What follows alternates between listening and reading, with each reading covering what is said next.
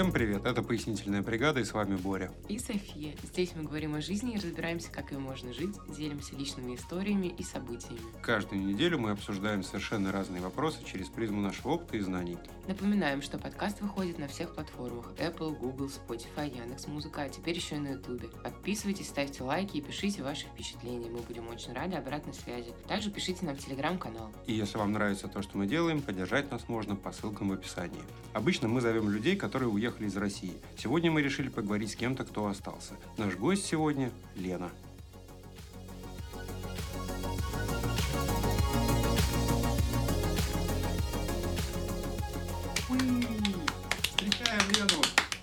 Лена, привет! Тогда давай начинать. И расскажи о себе, чем ты занимаешься и что ты любишь. Всем привет! А, Меня зовут Лена. Чем я занимаюсь? Я пока не решила, кем я хочу стать, когда вырасту. Поэтому я занимаюсь всем, чем можно, от э, плетения бисером до программирования.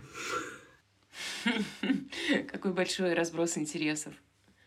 М- Может быть, расскажешь, где ты училась, какие у тебя вообще увлечения? А, Я закончила Строгановку, художественное проектирование интерьера. С августа я официально не работающий человек. С декабря я учусь в Яндексе практикуме. Можно, да, ведь это не реклама? Да, даже и если можно и порекламировать что-нибудь. До этого я училась тоже в Яндексе практику в прошлом году, и в этом году я тоже решила пойти, попробовать свои силы в программировании, э, свою нервную систему. И, в принципе, это очень интересно. Переживать плакать, страдать, испытывать американские горки постоянные, потому что то ты счастлив, что ты что-то сделал, то у тебя все не получается, и ты такой бездарь, и, и все так плохо. Но на самом деле это мотивирует. Почему? Учеба мотивирует. Ты узнаешь что-то новое, и тебе кажется, что вроде ты не стоишь на месте, и жизнь продолжается. Хотя, я могу вам сказать по своему опыту, так как я человек безработный, когда ты остаешься без работы, у тебя жизнь как будто немножко останавливается, и ты находишься в каком-то небывалом шоке. До этого ты был всем нужен, тебе все звонили, писали, ты вроде бегал, и ты не задумывался о том, что может быть полно свободного времени, и можно жить как-то было по-другому. А тут э, резко происходит такая тишина, телефон молчит, и ты предоставлен сам себе, и не знаешь, что делать, потому что, ё-моё, надо заниматься собой. Можно там ходить гулять или пойти там, например, в музей или пойти выпить кофе где-то в центре Москвы. А потом ты думаешь, надо что-то делать, иначе ты порастешь мхом. И ты такой, надо найти что-то суперсложное, чтобы можно было чуть-чуть пострадать, чтобы не придумывать себе страдания, а чтобы страдания, они были как бы явные, чтобы все видели, что у тебя жизнь тоже нелегка. Безработная жизнь тоже может быть нелегка, потому что ты занимаешься учебой. Ну, учеба это совсем нелегко. Так, ну что ж, тогда главный вопрос наших подкастов с гостями. Смотри, вот уже год, как э, Российская Федерация ведет специальную военную операцию. Расскажи нам, какой была вот первая реакция на события? Вот буквально в первой неделе с того момента, как президент Путин с экранов ТВ отдал приказ о наступлении войск. Ой, ну, во-первых, в то время я еще работала, и мне кажется, что вначале на- я не, я не понимала, в принципе. То есть мне казалось, что как будто это где-то не здесь это происходит, не вот сейчас. То есть это как будто где-то, но как будто это шутка. То есть у меня не было такого сразу какой-то там паники или каких-то переживаний душераздирающих. У меня не было вообще в этот момент. Потому что у меня была моя жизнь и была работа, и я была как загнанная лошадь, которая не понимала, что что-то может происходить да, в соседнем государстве и, в принципе, что может такое быть в современном мире. Поэтому, наверное, в первую неделю и там в первое время я особо не понимала, что происходит. То есть мне казалось, что это, ну, неправда. А скажи, у тебя не было ощущения, что это близко с нами? А когда тебя догнало это ощущение? Когда ты осознала, что происходит что-то ужасное? Если вообще осознала? Я просто объясню про себя, как про человека, да, у меня вот эти все переживания, мне кажется, у меня есть такой защитный механизм а, внутри, что такой огромный панцирь, и меня начинает догонять уж слишком, слишком поздно все. То есть любое любой стресс, он наступает не в момент, если это какой-то очень глубокий стресс, то есть он происходит не сразу, а он происходит там спустя некоторое время. Меня, наверное, начало догонять вот это эмоциональное состояние только сейчас. То есть вот сейчас я понимаю, что под моими ногами земли точно нет. То есть в любой момент я могу там расплакаться и просто вот идти, например, вот недавно была ситуация, я шла из магазина, слушала песню какой-то там певицы, и она там была строчка, я не могла понять, что она поет в этой строчке. Я открыла текст, и я увидела, что а там, ну, слова в основном про то, что она там задувает свечи под э, звук ракет. И потом я не понимала, что в этой строчке, в, ну, там, в припеве было. Я открываю, и она говорит, надеюсь, там, типа, мы встретимся в Киеве в мае. И тут я просто, у меня начинают слезы из глаз, я просто, меня ну, то есть меня вот это состояние, наверное, только сейчас в эмоциональном плане начало сотрясать. То есть я понимаю, что у меня нет никакой стабильности, я не могу спокойно сейчас об этом говорить нет. Если раньше у меня работал мой вот этот каркас защитный, что как будто это не может такого быть, что вдруг это не так, когда то, все только начиналось, то потом вот эти вот фотографии, все, что творилось, да, мы все там читаем мы все это видим. Но у меня был стресс, а сейчас у меня просто текут слезы. Мне очень грустно, очень грустно. И даже вот сейчас я говорю об этом, а голос у меня все равно трясется, потому что спокойно об этом я уже не могу говорить. То есть я морально э, сломлена. Как человека меня растоптали, наверное. Что ж, понимаем, что что-то похожее мы испытываем. Скажи, а вот когда, собственно, знаешь, началась вот эта вот история с закрытием магазинов, ходом компаний, да, вот карточки нам отключили, бесконечный поток тревожных новостей. Вот это вот все, оно все тоже было вот, ну, как сериал, да, как не по-настоящему как будто бы. Было там грустно немножко, да, но магазин ушел, и там, да, ты пытаешься что-то быстрее-быстрее купить, как с той же самой Икеей. Но это тоже вот как будто происходит не здесь. То есть сейчас, может быть, мы находимся в какой-то параллельной вселенной, и на самом деле этого нет. Вот по сути. Я не знаю, может быть, я какой-то чудной человек и... или чудный. Карты пропали, да. Было резко. Я помню, раньше я покупала себе кофе в кофексе перед работой, а потом карта перестала работать. Я такая, ну ладно.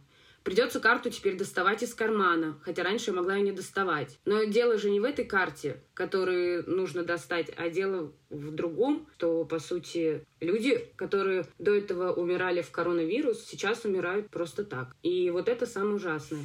А насчет того, что протянуть мне руку и взять карту и заплатить ей, да вообще без проблем. Главное, чтобы ничего не было. Ну, вообще, вот сейчас Ленка рассказывает, да, я вспоминаю вот эти вот первые, наверное, недели, это было похоже, я не знаю, может быть, Лена согласится, на сериал, как будто это все вообще не про нас. Как будто бы, знаешь, вот пацаны, они договорились, что-то вот, э, и это все срежиссировано.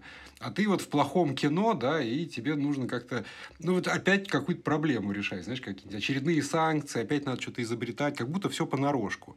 Но вот сейчас, конечно, понимаешь, что совсем не понарошку. Да, потому что, ну, скоро год уже, и на самом деле для меня вообще очень тяжело было там пару лет назад, даже не пару лет, а чуть больше, когда там человек мог куда-то уехать далеко, что он не близко рядом со мной, там мой друг или еще что-то. Смерть для меня это вообще просто что-то вообще немыслимое. А тут, по сути, каждый день ты видишь, что люди исчезают, да, по сути, они умирают. И это постоянный у тебя идет информационный поток. Хотя нам и во всех фильмах, да, ты вроде смотришь фильм, боевик. Ну, к примеру, я вам просто скажу, вот я недавно задумалась, смотришь боевик, и там бегут какие-то там люди, в них стреляют другие люди, и эти люди умирают, и ты такой, а, ну ладно, главное, этот герой жив а на тех людей все равно. Я потом задумалась, как так может быть. Вот я, меня сейчас вот эти мысли, э, мы там смотрели какой-то фильм, я не помню, недавно я подумала, а почему мы тех людей не считаем, почему я, я переживаю за этого героя? В смысле, он типа важен,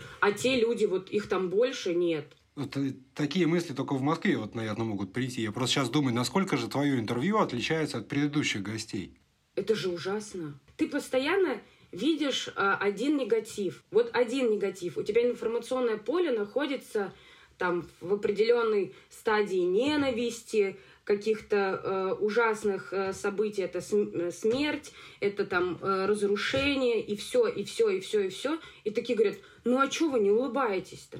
А в принципе, да. Что же мы не улыбаемся? Ну, поди тут поулыбайся. Да. И я поэтому совершенно спокойно отношусь к людям, которые могут не улыбнуться или могут там, например, что-то пропустить, потому что, чтобы оставаться более-менее здоровым, ты иногда должен приходить в себя, и ты можешь обратиться к человеку за помощью, а он в этот момент будет приходить условно в свой собственный ресурс. Ему нужно время там стабилизировать себя. А ты такой, ой, там, извините, а вот это, вот это, человек просто пройдет мимо и все. То есть я на это не обижаюсь. Потому что на самом деле тут как бы, чтобы быть в здравом уме при всем этом, то есть это по сути какой-то сюр сейчас происходит. Ты должен обязательно, ну, приходить в себя. То есть это должно быть определенное время. Поэтому там, если мне там кто-то грубо ответил или в магазине там лишний раз не улыбнулся продавец или что-то такое, я вообще ну, на это не, ну, не обращу внимания. Хотя многие там, вот, вы такие все озлобленные, вы такие все. Это... Я такая думаю, блин, Ребят, ну у нас здесь не... Ну да, какими тут еще быть? Да, у нас же здесь не день рождения в Макдональдсе в 6 лет, когда все одноклассники твои пришли и заказали клоуна.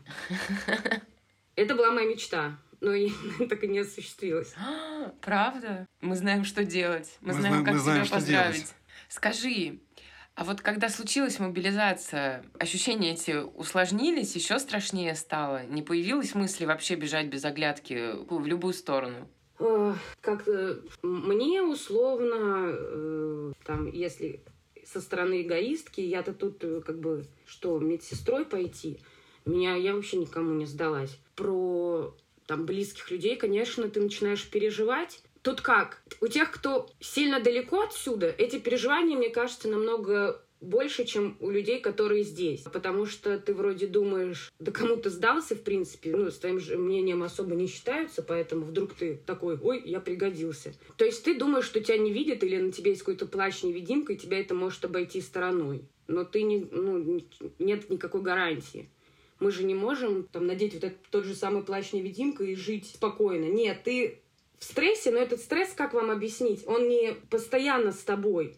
То есть для того, чтобы ты функционировал, потому что ты живешь в мини-сообществе, у тебя есть семья, это мини-сообщество, ты же не можешь свою семью своим состоянием постоянно держать в эмоциональном напряжении, стрессе или быть суперзлючкой и так далее. Нет. То есть ты должен поддерживать социум в своей микросемье, поддерживать своих родных, а если родные болеют, им вообще нельзя какой-то плохой информации. То есть ты должен приезжать и говорить, что хорошо, мы не переживаем, мы смотрим передачи про животных, как я говорю своей бабушке, только Animal Planet, вот, и так далее. Когда тебе говорят, ты переживаешь, а вы не боитесь, а вы поедете, а вы поедете, а вы поедете, и вот это, а вы поедете, и вот это у тебя прям пуф, пуф, пуф, пуф, пуф, и ты такой, блин, а может правда, все, пора, а потом так, нет, нет, стоп, стоп, мы должны прийти к здравому решению. Это решение там надо принять осознанно. То есть, собственно, не шокировала, да, вот эта вот история с мобилизацией. В первую очередь переживала, получается, за близких, да, и ну, вокруг просто огромное количество людей капали на мозг и не давали сориентироваться. Правильно поняли? Тут э, не то, что не давали. Понятное дело, что нас, например, кое-кто звал, да, и предлагал свою помощь. Но, ну, как бы мы побежим. Но у нас там нет отложенных денег, на что мы будем жить? Бежать кому-то, да, супер, но сколько ты можешь так пожить? Неделю, две, и что дальше? Искать на стрессе работу и хвататься за работу, за любую, тоже как-то Плюс там была отсрочка, но это от, от, отсрочка, это просто вилами по воде. Поэтому, ну, не факт, да, там, что она бы помогла. В общем, стресс был, но он был такой, как... Э, это не то, что ты постоянно в нем. Это были такие волны. Ты резко так, тебе кто-то что-то сказал, ты такой резко, все, все, все, все, надо бежать. Потом такой, там, муж мне, успокойся, успокойся, все нормально, все нормально. Потом и, и вот так вот, то есть это были качели. Туда-сюда, туда-сюда. Вроде все нормально, нет, все плохо. Все нормально, нет, все плохо. То есть нет хорошо. Есть нормально и есть плохо. Два состояния. Скажи, а вот большой ли процент людей вокруг тебя да, запаниковал и начал, собственно, что-то делать? Вот у нас, например, ну, естественно, часть знакомых уехала там, сразу после 24-го, им, в принципе, хватило и этого, да, а кто-то собирался в ППХ, вот, собственно, в конце сентября, да, после мобилизации, то есть, там, знаешь, условно, рюкзак схватил и выбежал из дома. А как у вас э, дела обстояли вокруг? Кто когда уехал? А, смотри, э, Борис, так как мы все люди взрослые, я думаю, мой круг друзей, он не такой огромный. Про знакомых, за теми, кем я смотрю я не буду про них говорить, я просто скажу только про близкий свой круг. Те, кто мог уехать, те уехали. Но из моих знакомых, близких, никто не бежал просто с рюкзаком. Все или уезжали осознанно, да, там, после или до 24 числа, а кто-то уже уезжал с релокацией, то есть с работы. А так, чтобы просто с рюкзаком, я таких э, в близком моем окружении нет. И уехали, ну, как сказать, сколько процентов? У меня тут на столе лежала карточка, э, фотокарточка с дня рождения из этой фотокарточки пропало три человека из России. То есть, ну, можно сказать, что большинство друзей все же разъехались, да? Но это не большинство. Это вот э, на моем дне рождения я сейчас посчитаю, сколько было человек. Шесть человек на моем дне рождения было. Вот из этих шести человек э, трое уехало. То есть, ну, то есть половина. Полов... Половину сдуло. А, ну, Борис, ты прав. Да, 50 процентов.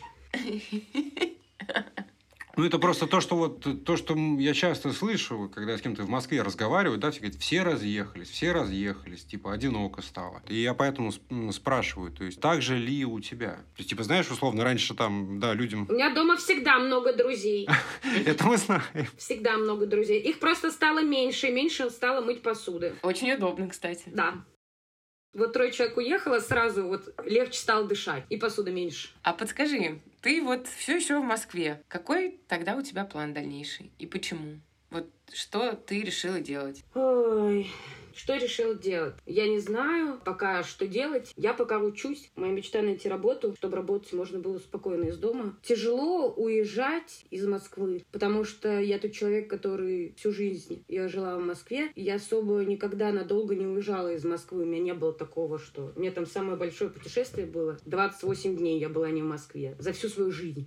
Поэтому ты вроде живешь в квартире, делаешь ее для себя, под себя. Ты любишь, потому что делаешь все своими руками. И тут тебе нужно уезжать. И понятное дело, что это крутое, да, там, шанс куда-то уехать, что-то новое посмотреть. А, но мне тяжело расставаться с чем-то, к чему то уже привык. Я помню, первый свой телефон Моторола продавала, я плакала когда его продавала. Потому что мне было очень грустно, я привязывалась к вещам, к пространству, также к людям.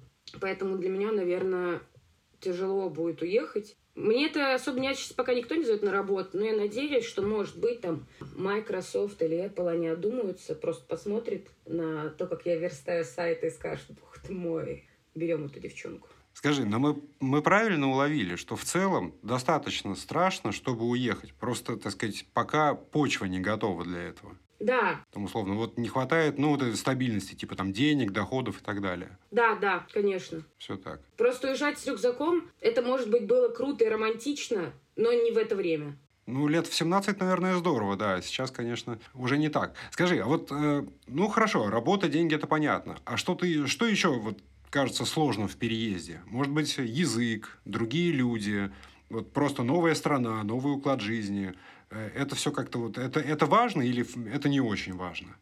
Ну, я достаточно открытый человек. Мне кажется, если меня поставить какие-то рамки, то наконец-то я выучу хоть один иностранный язык. Или, может быть, я перееду в эту страну, все заговорят на русском ну что вряд ли. У меня нет проблем с общением, даже, мне кажется, с иностранцами. Ну, они никуда не убегут. Куда не убегут? Я же могу их схватить вот так руками и сказать, ну, поговорим. Или там что-то спросим. Ну, то есть, э, как бы я не стесняюсь особо чего такого. Новое место, наверное, квартира, да нет, не особо там к этому можно привыкнуть. Какой-то там еще был поинт. Менталитет вот. Ну, наверное, я бы не хотела, это бы не было бы моей мечтой уехать в страну, в которой совсем другой менталитет вот совсем другой, иной. Ну да, например, там в Азию и, или там в какую-нибудь там страну арабского типа. Ну то есть я уважаю культуру, но я же не смогу постоянно ходить там в длинных одеждах. Я мини-юбки тоже не ношу, но все-таки, да, там есть определенный уклад жизни. Ну то есть ты любишь просыпаться под будильник, а не под завывание мулы из мечети.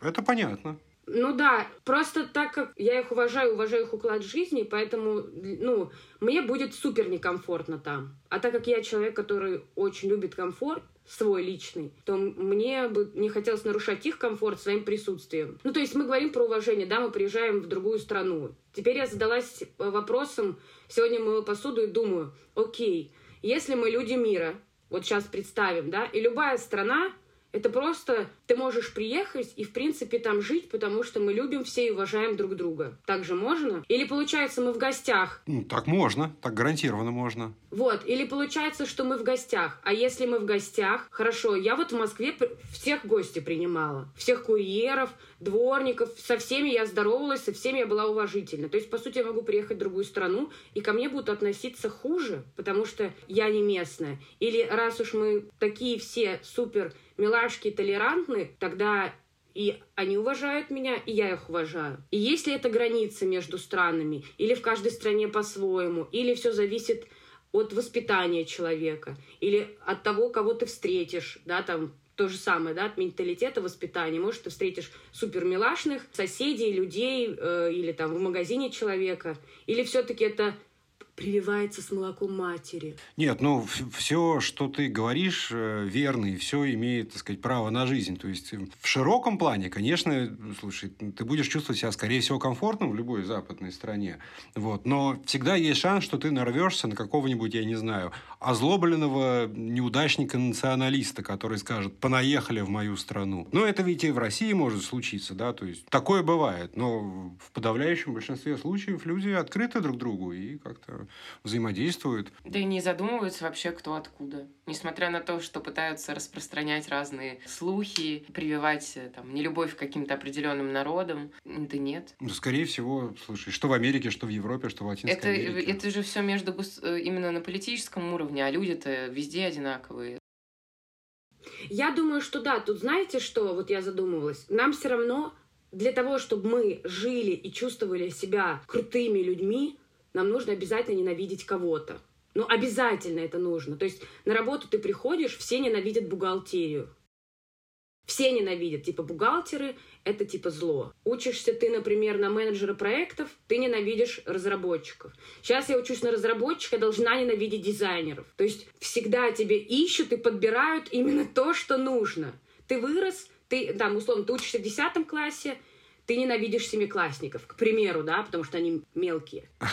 Ты семиклассник, ты не любишь трё... третьеклассников. Тебе нужно постоянно, то есть почему топливо для людей это обязательно дол... должна быть какая-то э, не то, что это даже не как э, ненависть, это как будто ты лучше. Превосходство. Да, превосходство. И вот люди, которые в отделе кадров работают, мне кажется, у них самая сложная работа, потому что они только и видят, что кого-то увольняют, кого-то берут на работу, а мы все к ним так относимся. Ой, да ладно, это отдел кадров, там, господи, что им там эту бумажку?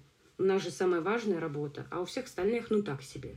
Ну, наверное, это потому что Вообще люди сложно устроены. Это не зависит от национальности, я боюсь. Люди везде одинаково добры, одинаково злые, там уже как тебе повезет. То есть, ну, мне кажется, что это не зависит от страны. Не зависит. Уверена, что какие-нибудь шведы тоже будут ненавидеть какой-нибудь отдел, а может быть не будут. Ну, то есть, а в хорошее настроение будут, а в плохое нет. Но это точно не, не повлияет на твой переезд, если он когда-нибудь случится, что кто-то будет не любить, например, не знаю, девочек э, с розовыми кроссовками. Скажи, а вот что думают вообще по поводу всей ситуации твои родители, родственники? Э, ну, думают... Ну, ближайшая семья, собственно. Ну да. Думают ли они уезжать, оставаться? И вообще, какие у них мысли насчет того, что происходит? Это так странно говорить за других людей. Я не знаю, мы же там обычно в кулуарах можем это обсуждать сейчас. Ой, такое слово красивое, колуары. Нет, ну как, э, не говорить за других людей. Давай попробую сейчас э, уточнить.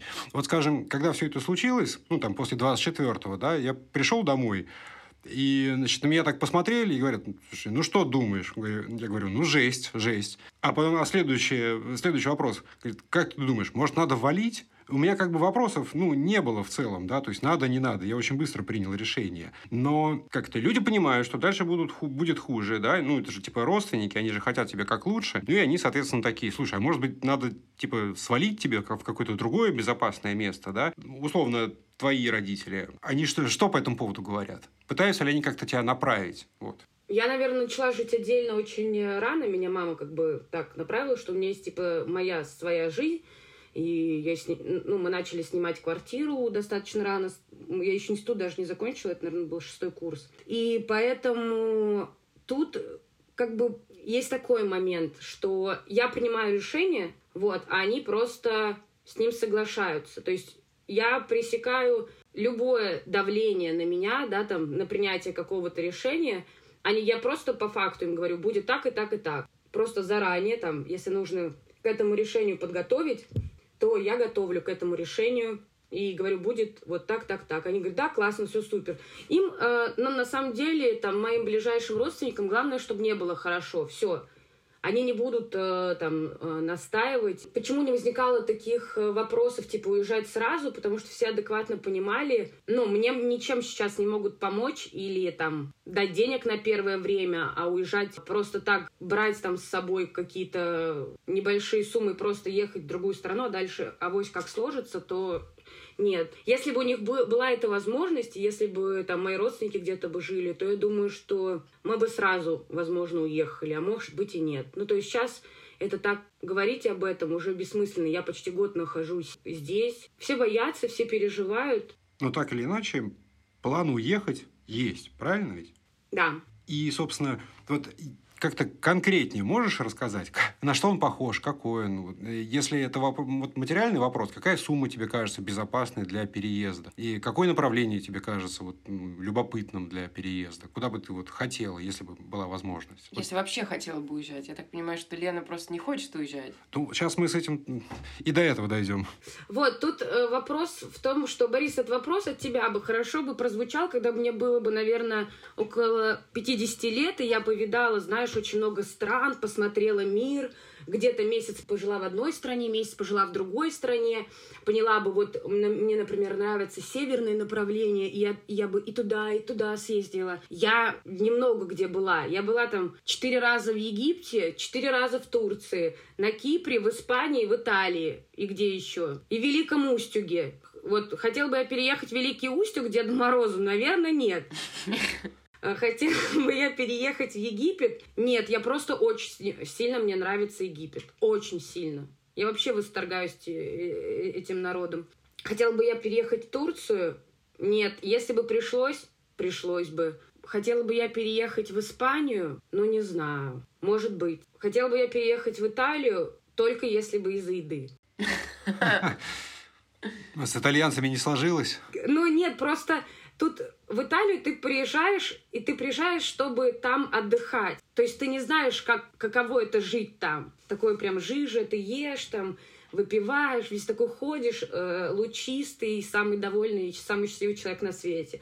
А как там жить, я не знаю. Про Великий Устюг мы не будем даже вести разговор. Где еще? На Кипре? На, ну, на Кипре нет, нет, нет, нет там тоже ты просто отдыхаешь. Просто везде я отдыхала, я не жила. То есть не было такого, что, например, я там два месяца пожила в этой стране, два месяца пожила в той-то стране. Это такая сказка.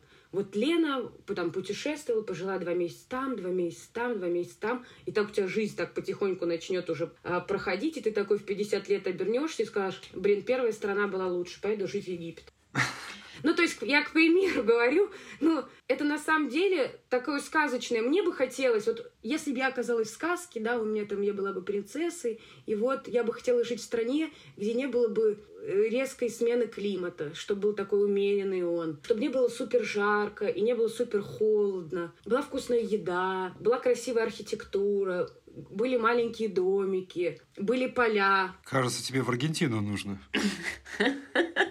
Нет, были такие поля, но чтобы у меня был и дом с виноградным полем, но при этом я могла вот так вот пять шагов сделать и уже в мегаполисе. Ну, то есть это же какая-то выдуманная страна. Тебе точно в Аргентину, Ленок? Нет, слушай, не выдуманная, тебе точно в Аргентину. На самом деле, ну, нужно время. То есть всегда нужно посмотреть на все, что есть.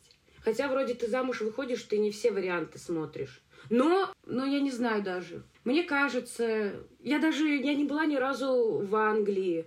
Я не была во Франции, я не была в Норвегии, хотя в Норвегии, э, ну, у меня нет машины, я бы там пешком бы точно бы нигде не походила, бы не посмотрела. Да я много где не была. Я даже не знаю, я бы хотела везде пожить по чуть-чуть. Но уезжать в целом кажется, как будто бы тебе и не очень хочется, да? Ну, то есть выглядит как какое-то насилие, да?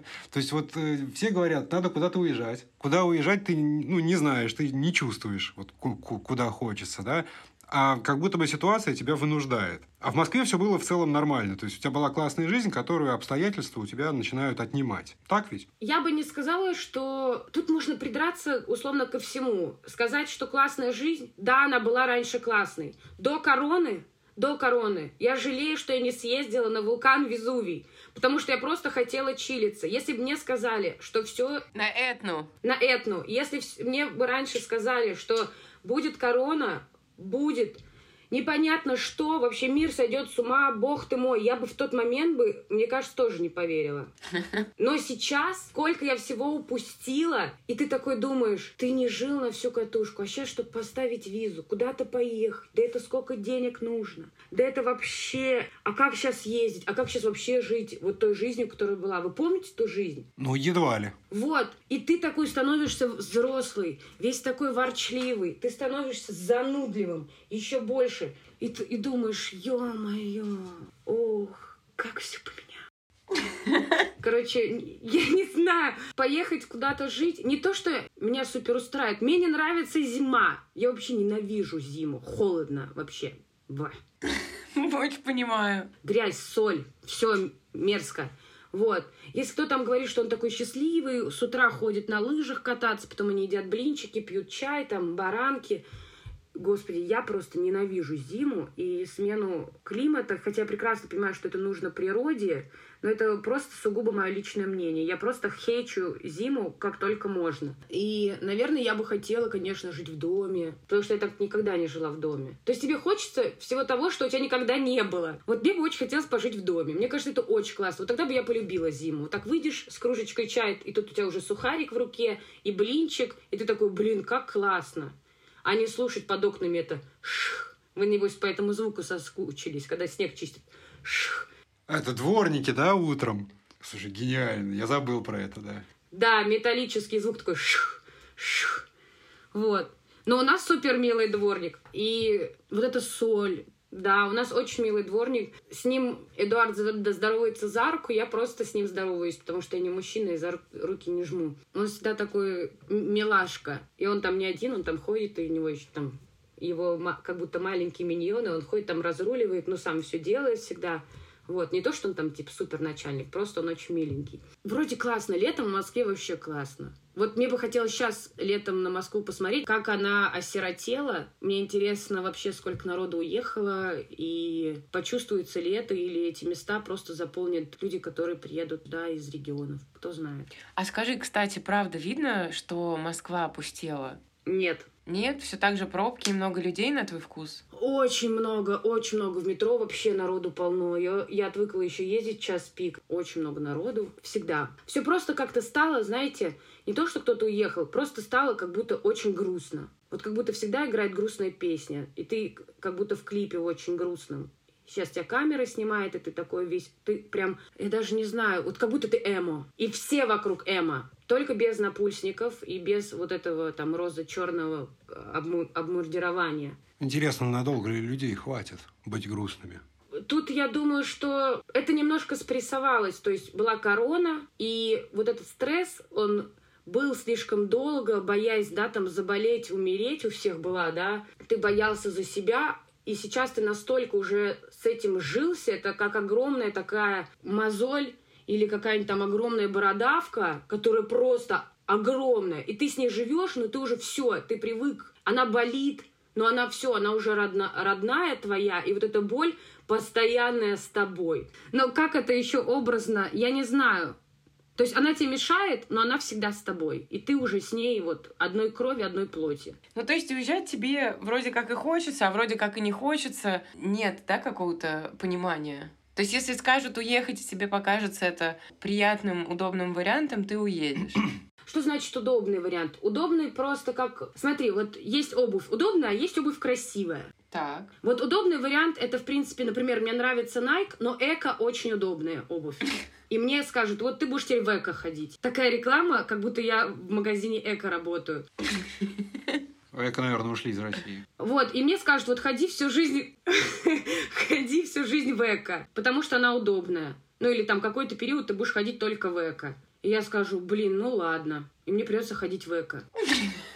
Так, а, а, мы метафору не поняли. А, а душой, а, ду- а душой я буду с Найком. Ну, то есть, любить. Ну, то есть, у меня нет какой-то супер страны, в которой я мечтала жить. Я не знаю, если вот есть такие люди, которым супер повезло, и они там уехали, вот они мечтали в эту страну попасть. Вот они вот только из утроби матери вылезли и такие, блин, я хочу там туда-то, туда-то. Или как все раньше мечтали, я хочу ехать в Америку. У меня никогда такого не было. И сейчас, когда мне говорят, прими решение, я такая, что?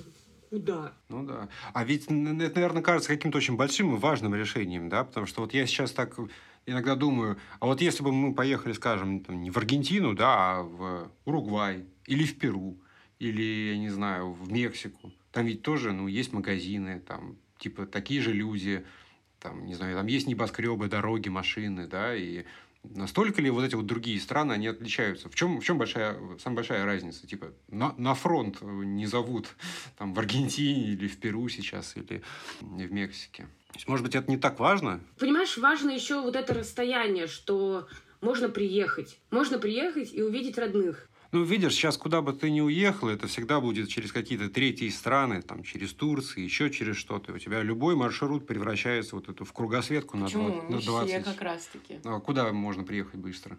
На самолете? Да, на самолете. В Сербию кто прямым рейсом может полететь на Э, самолете? это вот пока еще. А хотя они Там, там, же, санкции там же новые санкции, поэтому скоро и Сербия бу- будет через Турцию, да, это будет очередной квест на 27 часов. Будто бы, да, теперь и без разницы, куда, потому что везде далеко и долго, и дорого. Слушай, ну в- такой тогда вопрос. А есть вообще идеи, как ты думаешь, чем это вообще все закончится? Вот скажем, через 2-3 года. И когда, да, как ты думаешь? Я вообще сегодня, когда поняла, что скоро год, я просто это вслух произнесла. То есть это где-то там внутри меня было. И я поняла, что уже прошел год. Я надеюсь, понимаете, тут сказать фразу, что все закончится, я надеюсь, что хорошо, это как вот эту фразу потом трактовать? Что значит все закончится хорошо? Ну, она, ну, не закончится же, конечно. Вопрос, когда это закончится, а как это закончится, мне на самом деле, наверное, все равно, как это закончится. Мне главное, чтобы это закончилось. Как это может закончиться, я не знаю. Как, э, как, а дальше как жить? Ну, в принципе, я просто даже не знаю. С этим когда ты живешь, а после этого, как долго будет происходить какой-то этап, я даже не знаю, как его назвать, знаете, этап принятия или, или там люди лишились близких или ли- э, лишились вообще всего. Что, что я могу им сказать? Я им ничего не могу сказать. Простят они меня когда-нибудь? Я не знаю. Как людям жить дальше? Тоже непонятно. Мы либо все, да, становимся взрослыми людьми, которые понимают, что мы должны там иногда пойти на какие-то уступки, взять друг друга условно да, за руки, понять, что вот здесь мы не правы, где-то уступить, где-то перетерпеть, что тебе там какую-то грубость скажут, хотя ты вроде не виноват. Ну, мы и так в жизни это делаем. То есть нас могут обидеть, да, и ближайшие наши там друзья, родственники, кто угодно, да, и мы все там ссоримся. Но тут нужно просто поступить как э, взрослые люди, и, наверное, это будет очень долго прийти к тому, что надо вообще относиться нормально к друг другу. Я даже не могу закончить это, потому что любая фраза или любое слово не подходит ни под какие нормативы. Нету снипов, блин, на случай, который сейчас происходит. Вот это слово можно трактовать как угодно. Что значит там Ну да, это Ну, действительно ну, очень ну, тяжелый потому, вопрос. что, потому что вопрос сложный, да. Ну, а как ты на него легко ответишь? Я, знаешь, как-то иногда думаю, вот лучшие из нас не высказались, да? Мгм. Там условно, а что Познер думает? А, ш- а что вот он скажет? Мгм. А что то... Они ничего не говорят. Да потому Ну, что сказать-то нечего. А когда лучшим из нас нечего сказать, говорить будет Лена, ты, я. Потому что, потому что мы, мы Россия, в том числе. Вот. И мы скажем, как мы умеем, раз лучшие из нас заткнулись. Так что надо пытаться, надо пробовать. Тут просто еще, знаете, какой момент? Во-первых, мне очень интересно задать будет вопрос, а что вы скажете, находясь перед Богом? Или там, типа, будет рай, ад и место для остальных? Будет теперь, или будет больше секций? Или потом, когда мы все умрем, к примеру, вот просто подумайте, мы узнаем все и насколько мы офигеем от этого. Вот когда мы все узнаем и увидим, и я думаю вообще, вот я вот задумалась об этом, вот я окажусь перед Богом, он мне там будет спрашивать, типа, Лена, где ты отсиживалась? Ты вообще что ты делала? А я скажу, блин, я пыталась как бы себя морально привести в порядок. Он скажет, ну молодец, вот для тебя контейнер, та, которая жила для себя. И вот туда, пожалуйста. А рай-ад это для людей, которые любили цветы, гладили березы там и так далее.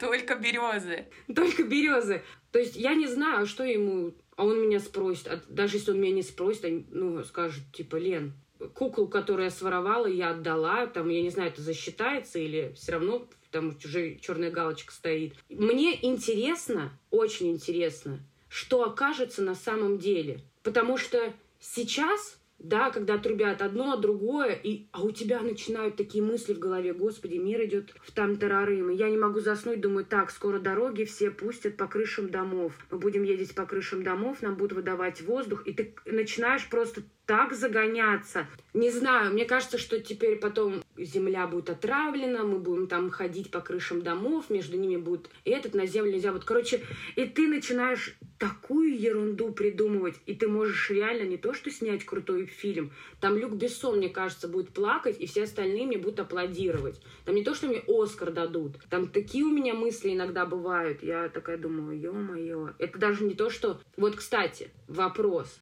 Так. Как у морковки достать семена? Это ночью мне. Это я такая думаю, вот все умрут, я останусь только с морковью. Это вот, вот реально какой больной разум. Это а как ночью можно засыпать?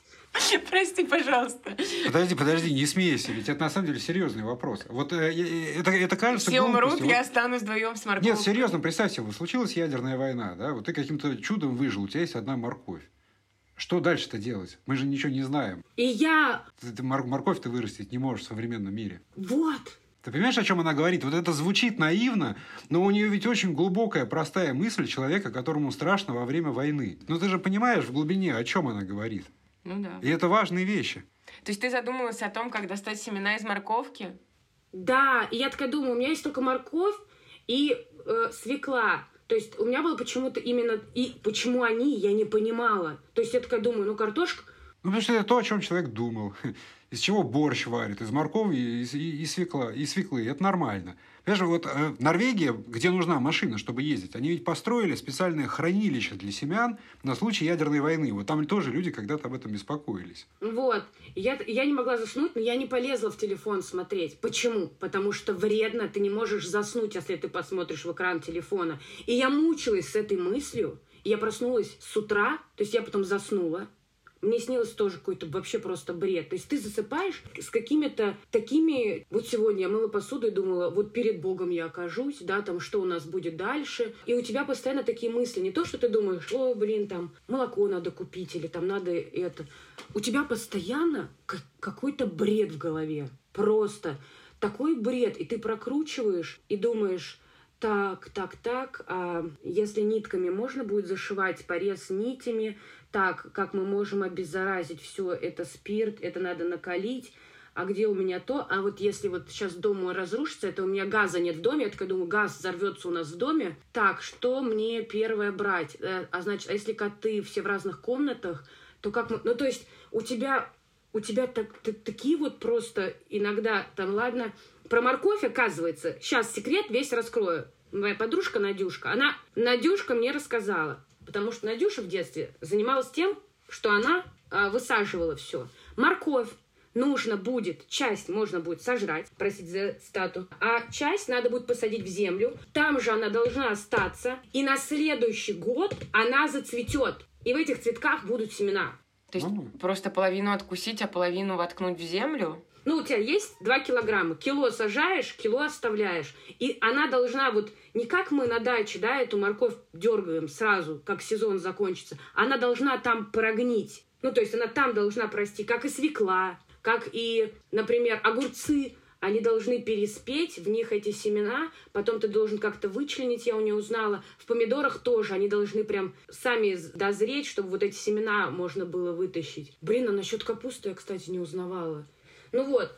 И ты, и ты думаешь, так, хорошо, крапиву можно есть, что еще там можно есть? Типа, и ты думаешь, а сможешь ли ты когда-нибудь убить животное в лесу? Это же ужас. Нет, а почему вот рыб не жалко? И у тебя такие мысли, типа, вот животное ты не можешь убить, а рыбу можешь убить? А почему тебе рыбу меньше жалко, чем животное? Хороший вопрос. И вот эти мысли, и я иногда думаю, что, мне кажется, если меня отправят к доктору, то он скажет, девочка, закрываем, закрываем. Да, на самом деле, самые обычные мысли, просто их редко кто озвучивает. Ну, если честно, я тоже о таких вещах много размышляю. Слушай, ну, я, мы далеко ускакали, на самом деле, от вопроса. Но я так понимаю, ничего хорошего ты, собственно, от ближайшего будущего не ждешь, да, в широком, в широком смысле? Я нет. Почему? То есть прогнозы негативные? Я не берусь прогнозировать, Боль, я просто надеюсь на то, что, знаешь, вот всему приходит конец. Мы все не вечны, и все не вечно. И вот эта цитата, я в себе ее проговариваю постоянно. Ничего не вечно. То есть все имеет конец. И этот дурдом закончится. Да, и эта черная полоса с короной, она уже очень долго длится, очень. Непонятно, кто эту черную полосу подкармливает, хотя мы знаем пару имен на районе, но она закончится сто процентов. Ну что ж, все подходит к концу, и наши вопросы подошли к концу. Вот. На самом деле, большое спасибо, потому что это отличное, откровенное интервью. И это настолько не похоже на вот, других гостей. Ну, просто потому, что люди уже сидят в своих Турциях, да, в Аргентинах, все расслабились. И, и вот. А вот человек, так сказать, с места событий в гуще. Да? Вот, вот, вот на что похожа сейчас жизнь в Москве, в России. Да, как семена из морковки достать? То есть люди моют посуду, да, и думают, как выжить после ядерной войны э, и так далее. Мне кажется, это прям дух времени на самом деле. Практически исторический документ. Да? Вот. Жизнь простого человека да, в Ура, Москве. вписали в историю. Как, как жили простые люди? Борь, я чудная. Жизнь, жизнь чудного человека в, в Москве. Жизнь чудного человека в Москве. Спасибо большое за интервью. Спасибо.